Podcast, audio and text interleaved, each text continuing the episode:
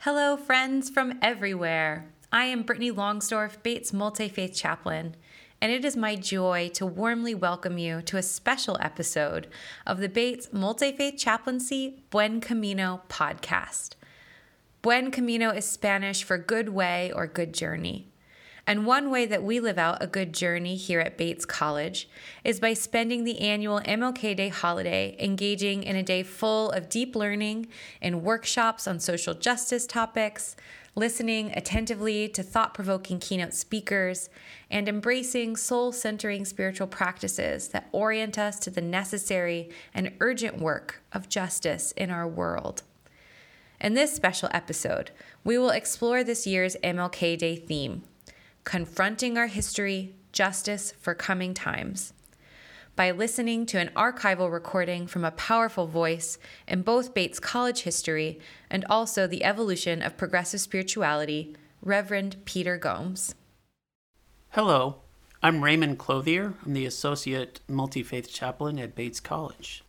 What a joy and honor it is to invite you to spend some time with Peter Gomes. As you listen, you will notice in his voice a distinct New England accent. He learned this charming manner of speech in Plymouth, Massachusetts, where he was born and raised. His father immigrated to Plymouth from Cape Verde to work the cranberry bogs. His mother was raised in Boston's black upper middle class and graduated from the New England Conservatory of Music. She was organist and choir director at First Baptist Church of Plymouth, where Reverend Gomes was raised and where he was a lifelong member. He acquired a deep appreciation for music at her side and later worked as a choir director himself. To our great fortune, he attended Bates College and graduated in nineteen sixty-five. He has been described as impossible to miss during his time at Bates, and his classmates cherished him throughout his life.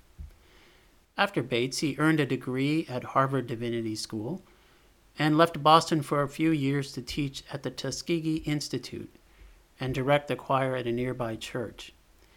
He was ordained a minister by the American Baptist Church and returned to Harvard in nineteen seventy to begin his service at the Memorial Church. He served Harvard for forty-two years as the Pusey Minister of Memorial Church and thirty-eight years as a Plummer professor of Christian morals. Reverend Gomes was a world-renowned preacher who delighted audiences with his intellect, style, and dry wit.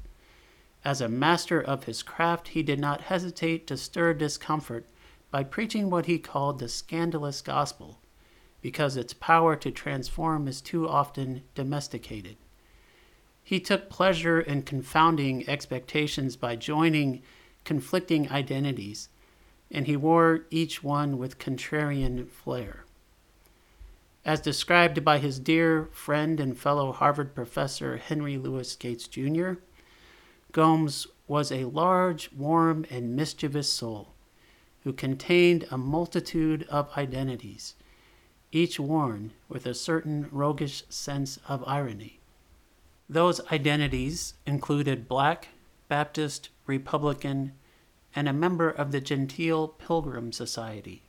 In nineteen ninety-one, at a protest, he publicly disclosed another. He came out as gay. The protest was over the homophobic content of a campus magazine, and he felt compelled to make a stand.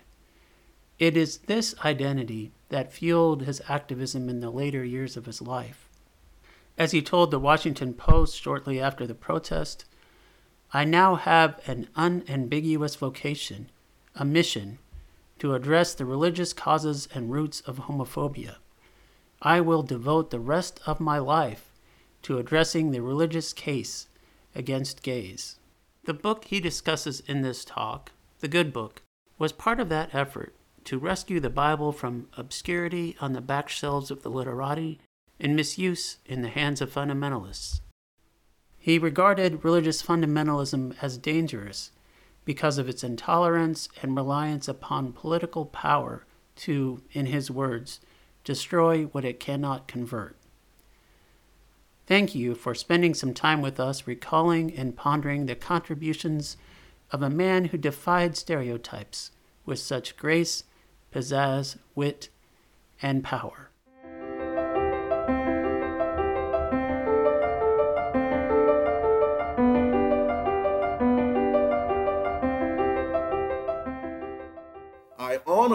the honor that is paid to the book. I deplore the fact that the only attention paid to the book is either by fundamentalists who tend to venerate uh, through their textual literalism uh, every inconceivable inconsistency uh, in the Bible, or it is left to the, the dry surgeons and pathologists of the Divinity School who are only interested uh, in syntax and pottery. Somewhere, somewhere between these two dismal extremes must be what the prayer book calls the true and lively word. And it's that true and lively word to which I tried to speak in that uh, front bit. Now, friends uh, tell me, uh, I think they are flattering me. They say, I've been working on your book. and, uh, and I say, good for you, good for you. I said, we priced it very high so that you would not want to waste your investment and that you would read every word of it. But I know when they say that, they, they are in the front part there, and they're having to deal uh, with, with some of the destabilizing realities and truths about the construction of Scripture, a phrase that I uh, use over and over again. But it is necessary to know this, and most Christians did know this uh, until a relatively short period of time. Uh, ago, uh, when um, uh, our notions of what was appropriate and inappropriate to discuss about the Bible uh, began uh, to change and shift, I think, not for the better, but for the worse. So the first part of the book is, what is it? How do we know what it is? Uh, how is it put together? What do we do with it? The second part, the uh, middle section of the book, uh, is a series of sort of case studies Uh, which uh, tries to demonstrate uh, several things at once. And I confess that this is sometimes a complicated process, uh, but uh, not an impossible one and a necessary one. I wanted to prove that while the, the words of Scripture do not change, our capacity to understand and interpret them does change and has changed, and has changed vividly in instances in which every one of us can um, uh, identify. We have not thrown out the Bible, but we have begun to read it through different sets of lenses than we might have before, which is a principle which tries to illustrate the fact of what I call the perspicacity of Scripture, or the liveliness of Scripture, or Scripture's capacity to enter into the world in which the reader is, and both transform and be transformed at the same time. That is the vitality of Scripture. And sometimes the tale is told uh, with a with a positive upswing, and sometimes uh, it's a rather questionable one. I began with what I thought would be the relatively mild case uh, of uh, uh, the Bible and drink. Now, there was a great tradition in this country, of which this college uh, was a part, which understood that the Christian way uh, was the way of total abstinence as far as alcohol was concerned. Now, uh, it would be helpful if the Bible, the moral sanction of our age, would reinforce that a priori Christian conviction. Uh, and if it didn't, we'd help twist it around so that it would. But the conviction was there, and the Bible was here. And what I try to demonstrate there is that the Bible, uh, shall we say, has a variety of views about drink. The Bible was much more uh, creative and, uh, uh, I won't even say tolerant, but much more diversified about drink uh, than the Baptists of my youth uh, uh, were, who based their principle uh, on the Bible. Lips that touch liquor shall never touch mine, and so on and so forth.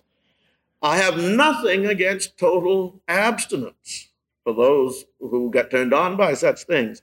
And, and I have nothing against uh, trying to maintain among the young uh, a, a strict and an absolute code. I mean, my generation at Bates, I think, were made creative uh, and imaginative because there were so many things against which it was possible to uh, rebel.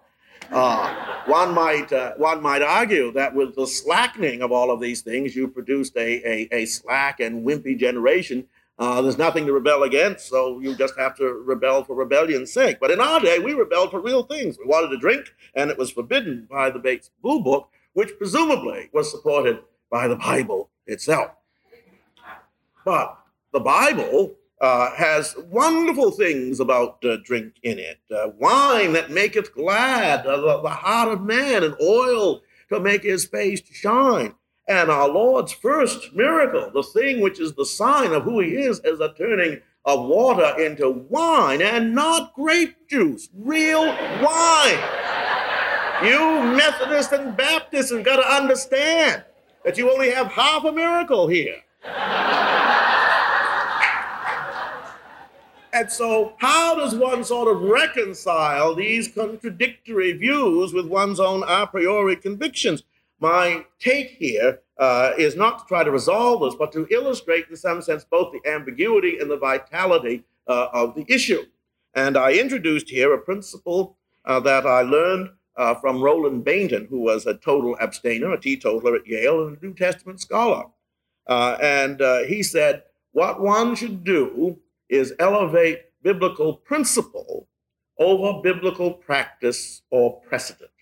That there are great and enduring biblical principles that take priority uh, over the particular things that the Bible either permits or forbids.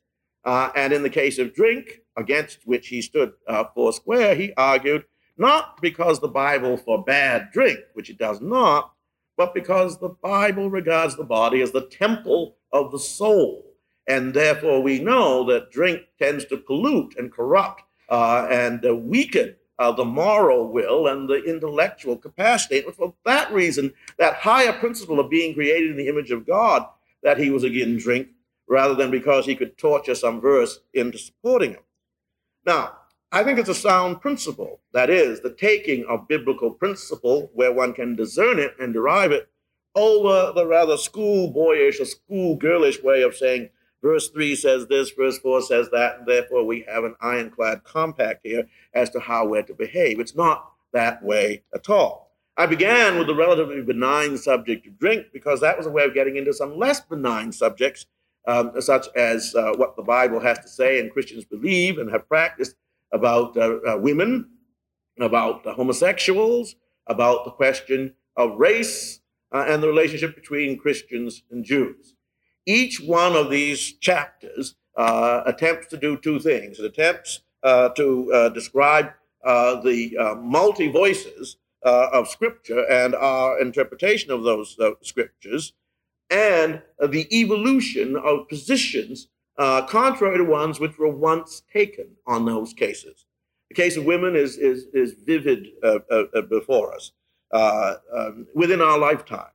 Uh, the whole question of the relationship, the proper role of women in the churches has been turned upside down.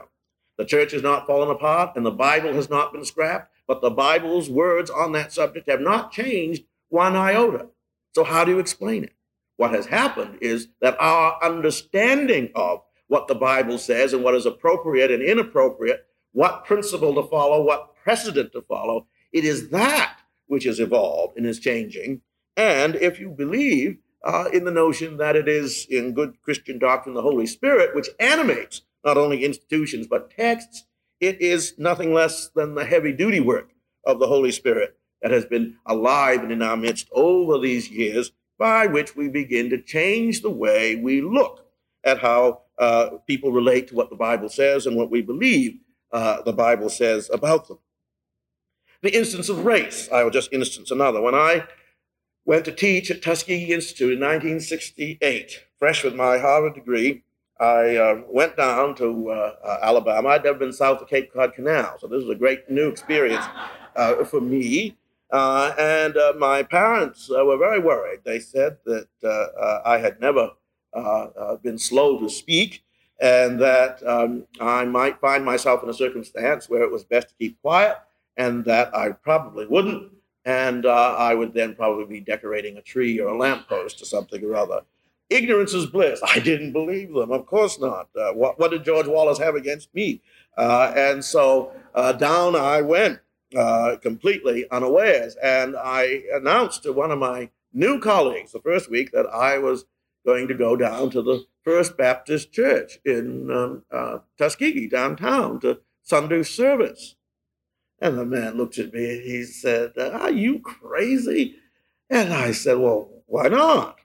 He said, well, the ushers in the First Baptist Church of Tuskegee wear two things. They wear carnations in their lapels and guns on their hips. Uh, my advice is don't go. Well, I took that advice and I didn't go. And the reason the deacons and the ushers of the First Baptist Church in Tuskegee had guns uh, was to keep undesirable people out of their church, namely black people. Black people had their own churches and weren't supposed to go to white churches.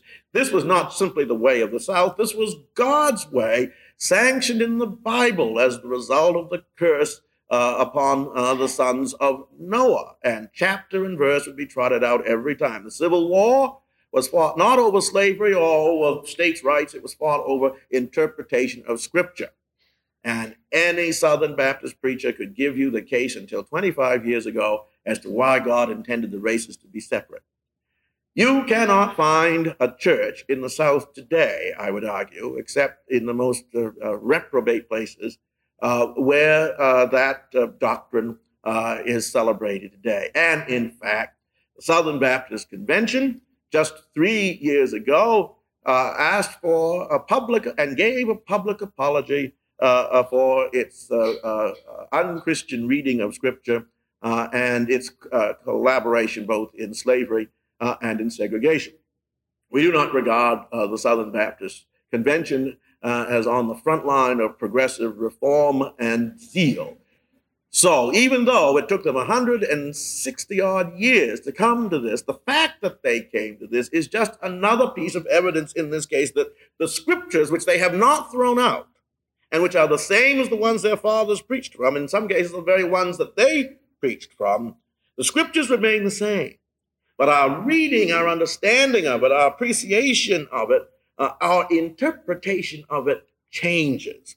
And that is where the true and the lively part uh, come together. It shouldn't take a college degree to figure out uh, the same uh, set of relationships uh, between uh, text and prejudice and change uh, that exists here, that also exist in the question of homosexuals and homosexuality and in the question of Jews and Christians. It's there to be dealt with. And what I try to do in the second section of the book is to outline that process in these five uh, case studies. The third section uh, of the book, frankly, is the one in which I was most keenly interested because that is what I do. It is the preaching section. It is the part of the book that ha- actually has to do with having found out what it is and how it works and doesn't work.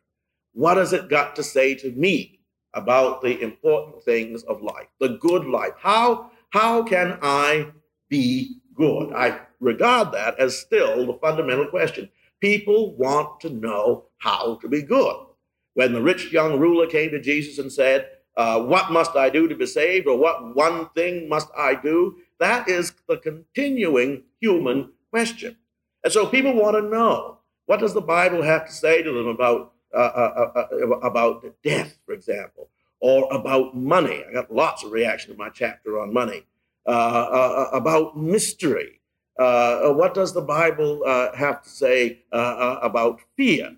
What does the Bible have to say uh, uh, about uh, uh, the basic sense of, of self-worth and self-value? How do I see myself uh, in my great taskmaster's eye? I tried in a series of eight or ten chapters in that third section to try to speak to those issues, to argue that the Bible not only spoke, it does speak, and it is part of the renovation of the soul and the spirit uh, in which I believe this genu- generation is uh, genuinely uh, engaged. I come back to that uh, uh, central claim and central ambition uh, and acknowledge it as a result, quite frankly and unabashedly, uh, of the religious education and the intellectual training I received in this college, which was uh, rigorous, Uh, diverse, uh, uh, in many ways parochial, and in many other ways uh, eye-open and opening and wonder-making. Uh, I learned in Bates College, not only in the chapel, but uh, in the lecture halls, that it was possible to worship God with one's mind as well as with one's lips and with one's heart. And that is a lesson I have never forgotten. The very first sermon I ever heard uh, at Bates College was the sermon given to freshmen on the first Sunday that we were here in September nineteen sixty-one. Dean Zerbe preached a sermon on the search for integrity, and he told us that integrity meant wholeness, everything fitting together, mind, body, heart, spirit. I've never forgotten that, because not only did he exemplify that in his own person, but it seemed to me to correspond to all of the things I have subsequently learned and experienced. And in some small way, I wanted to be a part of spreading that larger view of things, and with particular reference to the Bible, uh, into a constituency uh, out in the larger world.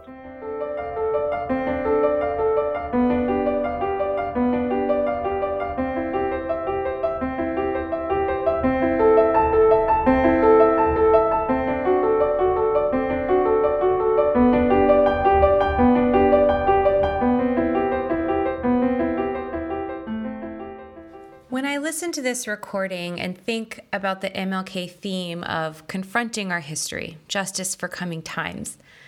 I am struck by Reverend Peter Gomes' emphasis on the evolution of understanding.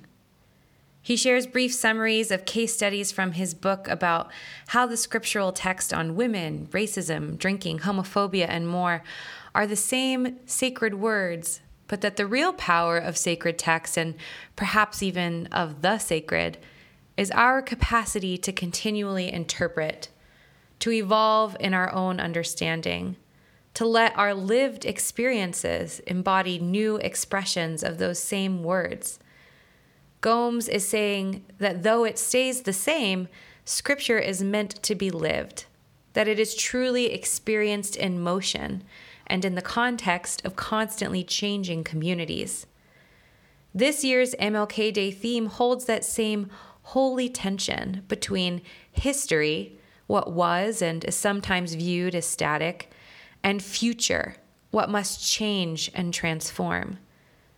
Confronting our history is the call to constantly look with new eyes and open hearts at the past, to name the truth about the events within our narratives, both ugly and beautiful, and to allow our current knowledge and lived experience to draw from this well of the past new revelations. We then take these new revelations and refocus our energy on justice for the coming times.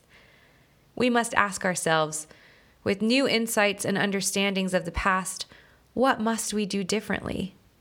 Where must we act to heal injustice? How might we live out a new narrative that leads us to be more attentive, accountable, and equitable? Another beautiful way that Gomes names this holy tension is in his short line about wholeness and how it is tied to integrity. He names wholeness as an action, not a state of being that you accomplish and rest in, but a characteristic to constantly strive towards. Wholeness is not a static position. Wholeness is knowing who you are, knowing your history, and endeavoring wholeheartedly to live an integrous life into the future. Wholeness is fluid and evolving, and involves actions that make for a more just world. By weaving wholeness and integrity together, Gomes shares that wholeness is not individualized. It is not simply about being whole within yourself, for integrity interacts with others. Integrity is a way of living in community. By tying wholeness and integrity, Gomes proposes that to be whole, we must co-create community that is whole. What more could we ask of justice for coming times? In this same way, M L K Day is not meant to be a singular event or a particular day of the year. M L K Day is not static, but a weekend and a time that continues to fuel the constant education, work, and reform needed for a more whole and just society. With that in mind, I want to leave you with two prompts for reflection that you can take with you outside of this day and outside of this podcast. I hope you'll find time to think about these prompts as you walk in your neighborhood or write in your journal or reflect in conversation around your dinner table. The first prompt is, what social justice issue is calling your attention right now? How might your understanding of it evolve and transform? The second prompt is, what action can you do regularly to move towards wholeness? As Gomes beautifully states, at Bates, we embrace worshiping the divine with our mind, as well as our lips and our hearts. This is what M L K Day is all about, positioning our hearts, spirits, and minds with reflection and learning in order to better care for our community, for our human family, for creation, through transformative justice work. Thank you for taking this time leading up to M L K Day to center down, simmer, and reflect with us and with beloved Batesy, Reverend Peter Gomes. I want to close with a special thanks to the Bates College Muskie Archives and Special Collections Library for helping us curate this material, to the Bates M L K Day Planning Committee for the astounding array of virtual workshops and speakers this year, and to all of the Multifaith Chaplaincy staff who contributed to producing this podcast. Buen Camino, friends. May your journey be good. May your life lead you to wholeness.